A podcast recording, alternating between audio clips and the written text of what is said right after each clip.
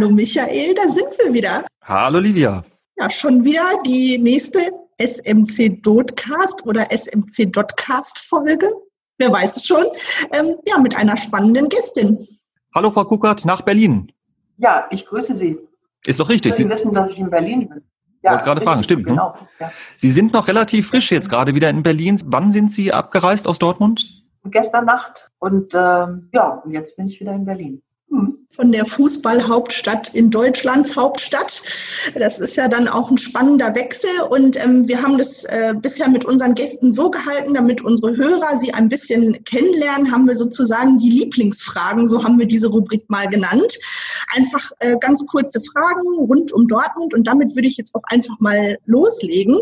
Und zwar, ähm, ich habe ein Interview mit Ihnen gelesen, in dem Sie sagen, dass Dortmund nachts die schönste Stadt der Welt ist. Ähm, wo halten Sie sich denn dann am liebsten auf in Dortmund, wenn die Sonne untergegangen ist? Gibt es da einen Lieblingsort? Ähm, ich finde, Dortmund ist eine von wirklich diesen typischen Städten, die nachts für jemanden, der sein Herz ein bisschen äh, an, an, an so eine mittelgroße Stadt gehängt hat, die nachts immer die schönste Stadt der Welt.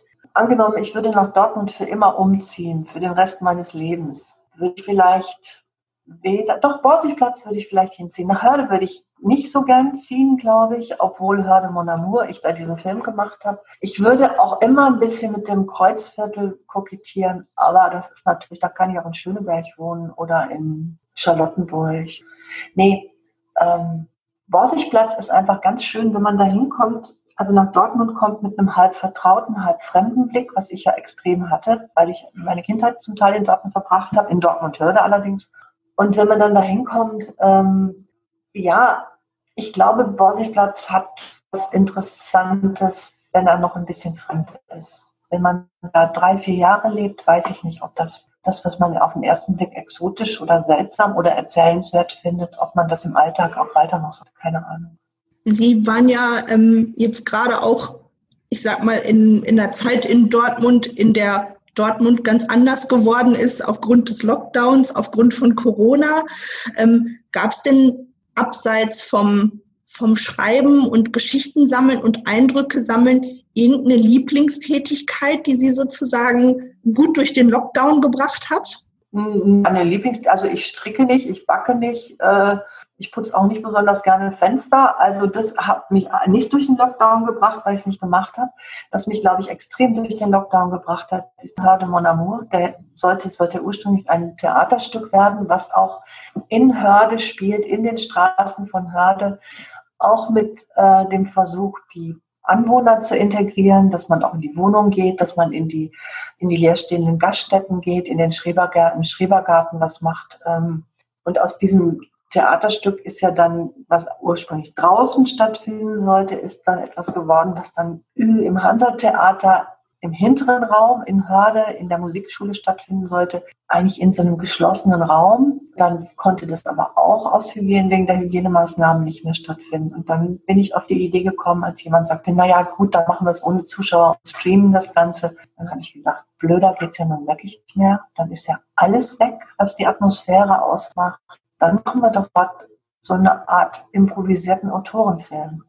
Und das hat mich, also diese selbst aus der Not entstandene, aber dann doch selbstgewählte künstlerische Aktivität, wo ich immer noch im Dialog war mit ganz vielen Leuten, mit den Heimatexperten, mit den Schauspielern, mit dem Literaturhaus, wo wir die Aufnahmen gemacht haben, also die Tonaufnahmen gemacht haben zu dem Film. Kameramann, Cut, also ich hatte ständig Situationen, die ein die mit den Anführungsstrichen muss, also ich muss jetzt den treffen, ich muss jetzt diese, diese Sequenz filmen, das hat mir eine unheimlich gute Struktur gegeben, aus der dann auch was Schönes bei rausgekommen ist. Es war nicht, wie verbringe ich jetzt meine Zeit, mir ist so langweilig, sondern ist doch prima, ich treffe jetzt den und den und den und wenn auch nur einzeln.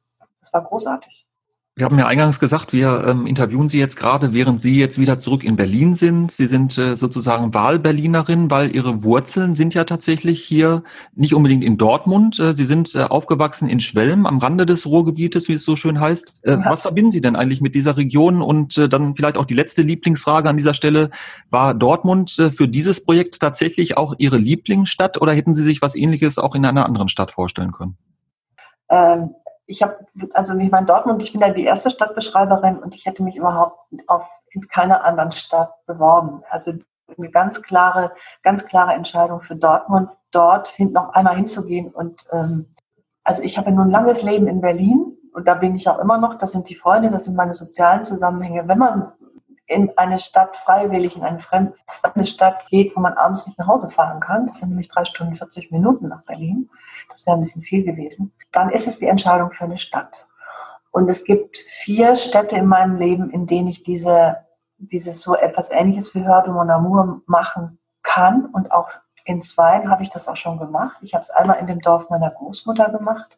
Da heißt es Heimaten und da ist es mit der Dorfbevölkerung, weil in diesem Dorf meiner Großmutter in der Nähe von Paderborn habe ich auch einen Teil meiner Kindheit verbracht. Also anscheinend hat die Erzählstruktur dieser Film auch immer was mit Kindheit zu tun oder Kindheit nochmal erzählen. Dann habe ich das auch als Theaterstück, nie als Film, auch als Theaterstück in dem Ort gemacht. Und es konnte auch nur in Dortmund Hörde sein und jetzt nicht Applerbeck oder irgendein anderes Viertel. Es muss genau dieses Viertel meiner Kindheit sein, wo ich ganz viel fürs Leben gelernt habe. Und jetzt bleibt eigentlich nur noch ein, eine, eine, eine einzige Stadt übrig. Eine einzige. Was meinen Sie, welche das sein könnte? Dann wahrscheinlich Berlin, oder? Weiß ich nicht. Nein, Berlin auf keinen Fall. Berlin auf keinen Fall, weil Berlin hat gar nichts mit, mit äh, der ersten Zeit meines Lebens zu tun. Wuppertal. Wuppertal ist die einzige Stadt. Und es bleibt alles in diesem NRW, in diesem, in diesem ganz bestimmten Raum auch. Ne? Ja, also ähm, ich habe ja bei unserem Telefonat kurz ein bisschen erzählt, dass wir ja so ein kleines Klüppchen sind, ähm, was auch einfach viel in der Stadt unterwegs ist und sich so ein bisschen mit, dem, mit den Personen beschäftigt, die hier in der Stadt Social Media machen. Und ähm, also ich muss mhm. sagen, während wir in der Stadt schon unterwegs waren und an verschiedenen Orten, ähm, ich bin so ein richtiges Dortmunder Mädchen. Ich lebe schon mein ganzes Leben lang hier, seit 33 Jahren. Und ähm, ich habe in dieser, in dieser Zeit, in der wir das machen, schon viele neue Dinge entdeckt und war von meiner eigenen Heimatstadt überrascht. Ähm, Ging es Ihnen denn auch so in der Zeit, als Sie hier waren, dass Sie Dortmund oder auch Hörde nochmal neu entdeckt haben? Naja, natürlich extrem.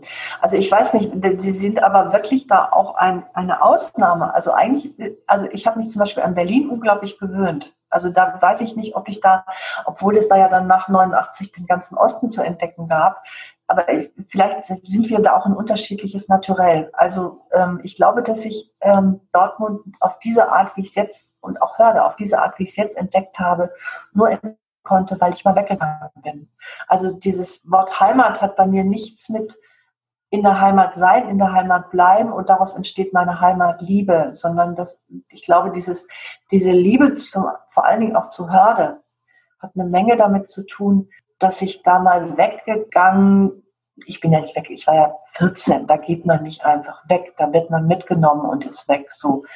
Aber es gibt natürlich in Hörde Leute, die ich 30, 40 Jahre nicht gesehen habe und als ich jetzt wieder kam, habe ich auch gemerkt, mein Blick auf mich selber wird ein anderer, weil die dann gesagt haben, ach, du warst doch dieses Mädchen in diesem rot-weiß gestreiften Kleid, das so unheimlich schnell laufen konnte. Wir sind da immer da am Winterberg, am Sommerberg barfuß gelaufen.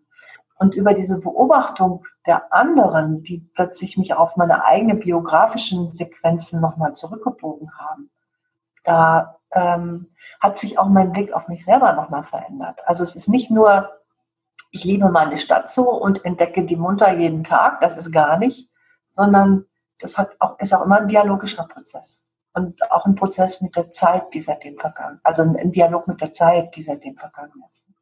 Gut, dass das Kleid rot-weiß war und nicht blau-weiß. Da hätten Sie wahrscheinlich für Irritationen gesorgt. Ja, und gelb-schwarz war damals gerade gar nicht Mode bei C und A. Schwarz-gelb. Stimmt, ja. Ja. Sie hatten es ja schon gesagt, äh, ähm, offiziell ähm, heißt diese Position ja Stadtschreiber, Stadtschreiberin.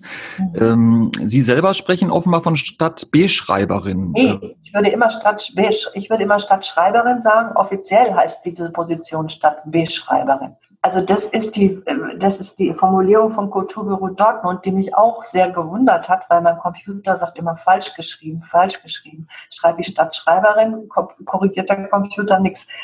Warum das Stadtbildschreiberin heißt, müssten Sie das Kulturbüro fragen, aber Sie können mich auch fragen. Dann frage ich doch jetzt nochmal. Ja. Und äh, damit vielleicht auch nochmal direkt, äh, es ist ja, das hatten wir auch schon gesagt, Sie sind ja tatsächlich die Erste. Mhm. Ähm, ist das in anderen Städten üblich oder ist das jetzt eine Eigenart von Dortmund? Wie kommt es zu so einer Position? Also, Dortmund ist eine der letzten Städte, die sich äh, aufgerafft haben, so eine Position einzurichten in der Stadt. Und ich finde das eine sehr gute Geschichte, weil, da, weil es die Möglichkeit gibt, wenn die Leute, wie gesagt, nicht am Fenster sitzen und Gedichte schreiben, sondern wirklich in die Stadt gehen, haben sie so jemanden wie eine, jemanden, der ihre eigene Stadt nochmal neu beschreibt. Also entweder weil er Dialog beginnt mit den Leuten, die dort wohnen, oder weil er Dialog beginnt mit den Häusern oder mit der Gegend.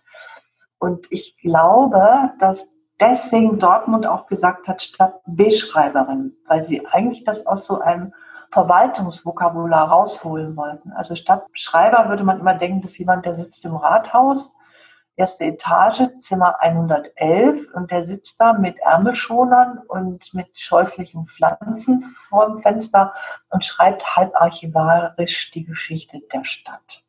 Ich glaube, das wollten die überhaupt nicht haben. Deswegen haben die gesagt, Stadtbeschreiberin, um irgendwie die Leute, die jetzt auch noch kommen, an die frische Luft zu kriegen. Das finde ich aber ganz schön. Finde ich eine super Idee. Witzigerweise, als ich gehört habe, Dortmund kriegt eine Stadtschreiberin, äh, habe ich genau an das gedacht, was Sie gerade beschrieben haben. Also da sitzt äh, ein, eine Stadtchronistin oder so, so möchte ich es mal ausdrücken, ja. sammelt irgendwelche Daten und Ereignisse und schreibt sozusagen die Stadtchronik fort. Das war genau der Gedanke, den ich auch hatte. Ja. Und ähm, deswegen äh, ja, war ich dann auch äh, ganz, ganz überrascht, wie, wie diese Aufgabe, diese Position dann doch ausgekleidet wurde. Ja. Was denn so? Das ist eine literarische, ich meine, das ist, ähm, Frau Rüger, das ist eine literarische Geschichte. Mhm. Das ist wirklich auch nicht, das, das ist ja auch, sehen Sie auch in dem Film, das ist nicht dokumentarisch gearbeitet oder äh, äh, als Chronistin gearbeitet, sondern das ist wirklich ähm, wie, wie erzähle ich die Sachen, wenn sie einmal durch mich durchgegangen sind und dann eigentlich eine poetische Erzählung werden. Sie haben ja vorhin ähm, erzählt, dass Sie ja in dieser Zeit im Lockdown und trotz, also trotz des Lockdowns, sage ich mal, ähm, einfach viel Kontakt zu vielen Menschen hatten oder dann, also oder viele Menschen nochmal kennengelernt hatten, mit vielen Menschen ins Gespräch gekommen sind. Gab es denn eine Person, die Sie ganz besonders beeindruckt hat? Ja, haben Sie den Film gesehen? Hörte Mon Amour? Ich habe jetzt äh, vorhin dann ein Stückchen geguckt tatsächlich, aber nicht komplett. Die Frau gesehen, die allererste, die Marlene. Die, die habe ich, ja, ja, genau, die habe ich gesehen. Genau.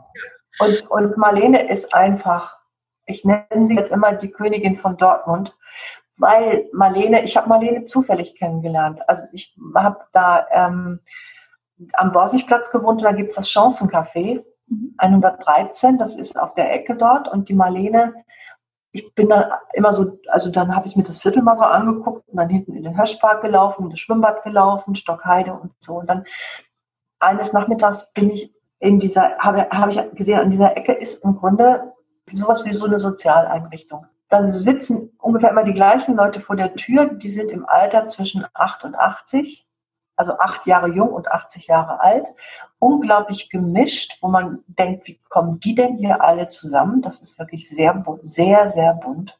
Und in diesem Café gibt es eine Institution, ein Herzstück, und das ist Marlene. Und Marlene kommt eigentlich aus Jamaika, ist aber seit den 70er Jahren schon in äh, Dortmund und lebt jetzt auch schon ganz lange in Hörde. Und die hat, wie soll ich das sagen, ähm, die hat für mich so eine Klar kommt sie aus Jamaika, aber sie hat auch eine Hörder-Mentalität. Also sie hat etwas, was für mich Jamaika und Hörde miteinander verbindet, nämlich so eine ganz direkte Herzlichkeit und eine ganz schöne Wärme. Jetzt mal allein abgesehen von ihrem Äußeren, Sie haben sie ja gesehen, ne? also sie ist ja wirklich eine Queen. Allein deswegen hat es sich für mich schon gelohnt, nach Dortmund zu kommen. Das Prinzip oder Format Hörfilm ist übrigens wahrscheinlich Zufall, dass Hörde und Hörfilm ähnlich anfangen. Ja. ja ganz gut. Natürlich sollte man ihn sich im Zweifel erstmal ansehen und auch anhören, damit man das Gesamtkunstwerk auch äh, dann entsprechend würdigen kann. Können Sie vielleicht ganz grob mal sagen, was ist äh, für Sie jetzt auch, weil das war ja letztlich aus der Not heraus geboren, dass es jetzt ein Hörfilm wurde. Was war für Sie die Herausforderung, äh, dass auf ja, diese Darstellungsform, was, was ist da besonders für Sie herausfordernd gewesen? Also den Text gab es, den Text gab es schon für das Theater, also den, den hatte ich schon für das Hörder Theaterstück geschrieben. Ähm, und dann habe ich überlegt, was gibt es denn, um Zuhören zu intensivieren? Also ich merke, wenn ich ein Hörbuch höre, fahre ich meistens Auto. Wenn ich ein Hörspiel höre, räume ich die Wohnung auf. Also ich setze immer noch, eine, als würde mir das nicht reichen, etwas nur zu hören. Ich muss dann immer noch so einen eigenen Aktivismus entwickeln, um mit den Ohren dabei zu bleiben. Und dann habe ich gedacht, vielleicht kann man die Leute ja verführen dazu, noch mehr zuzuhören, wenn sie gleichzeitig auch noch etwas sehen, was aber nicht das nochmal erläutert oder nochmal ein bisschen schicker macht oder das Tempo beschleunigt oder einen Aktionismus vorgibt, sondern wenn die Bilder, die ja sehr kontemplativ, das heißt, die sind sehr ruhig. Es gibt ja immer nur so Kamerafahrten, auch durch da am Phoenixsee und durch das, durch das Haus, in dem ich als Kind gelebt habe. Das Auge im Grunde zu binden, ohne dass eine Aktion passiert, macht, glaube ich, das Zuhören nochmal einfacher und gibt auch, weckt nochmal eine andere Aufmerksamkeit. Ja. Und ähm, ich hätte gerne noch, also äh, eine Frage wollte ich noch loswerden, sozusagen, ja. um schon ein bisschen äh, dem Ende entgegenzugleiten. Und zwar, ähm, wir bekommen ja jetzt eine neue Stadtbeschreiberin. Äh, was würden Sie Ihrer Nachfolgerin denn mitgeben? Haben Sie einen guten Tipp? So viel wie möglich draußen rumlaufen. Und wirklich auch äh, das Viertel, das ich noch gar nicht so richtig erkundet habe, das ist der Hafen. Da war ich zwar ein paar Mal, weil ja auch das Subrosa da ist, dieses Innenlokal, was irgendwie, äh, ich habe es ehrlich gesagt, als ich da das erste Mal vorbeigegangen bin, da waren die Fensterscheiben eingeschlagen.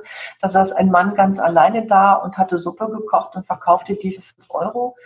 Äh, denen geht es auch nicht so besonders gut gerade. Und ähm, und ich bin dann auch weitergelaufen rund um alten Hafenamt und das ist aber schwierig zu finden, weil da so viele Baustellen sind. Und dann habe ich einen Mann gefragt, sagen Sie mal, was ist denn der kürzeste Weg? Wie komme ich denn da runter zum alten Hafenamt? Da sagt er zu mir, kommen Sie doch mal in zehn Jahren wieder, dann lohnt es sich hier rumzulaufen. Und wenn das zum Beispiel jetzt alle Stadtbeschreiberinnen, die nach mir kommen, das immer fortführen, also vielleicht dieses Viertel, das Hafenviertel, was extrem entwickeln wird, nehme ich mal an. Die Orientierung ist, glaube ich, Hafen Düsseldorf.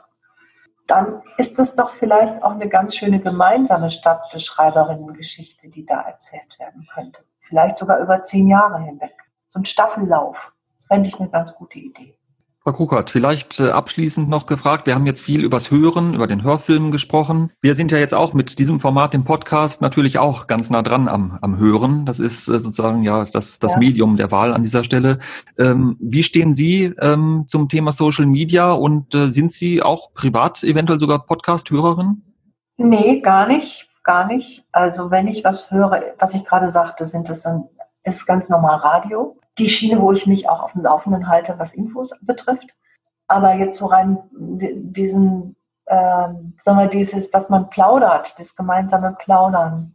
Nee, das ich gar nicht. Obwohl mir das jetzt gerade viel Spaß mit Ihnen gemacht hat. Und Social Media, da sind Sie wahrscheinlich jetzt auch nicht so unbedingt unterwegs. Nee, überhaupt nicht. Aber das hat auch politische Gründe. Dann schauen Sie gerne mal rein, wenn wir diese Podcast-Folge natürlich auch über unsere Kanäle verbreiten. Vielleicht ist das ja, ja. eine Einstiegsdroge. Sie bekehren mich dann, ja. Können wir versuchen. Ja, uns hat es mit Ihnen auch viel Spaß gemacht. Ganz herzlichen Dank, dass ja. Sie Zeit für uns hatten. Und äh, ja, wir schicken schöne Grüße in die Hauptstadt und dann alles Gute für Sie. Für Sie auch. Dankeschön. Ja, das war es auch schon wieder. Wir gucken uns jetzt alle natürlich nochmal den Hörfilm von Frau Kuckert an. Auf jeden Fall. Die Zeit ist wie immer super schnell vergangen und wer weiß, vielleicht äh, kriegen wir ja auch die zweite Stadtschreiberin, Stadtbeschreiberin mal als Gästin. Schauen wir einfach mal, was kommt und ja, bis bald. Tschüss.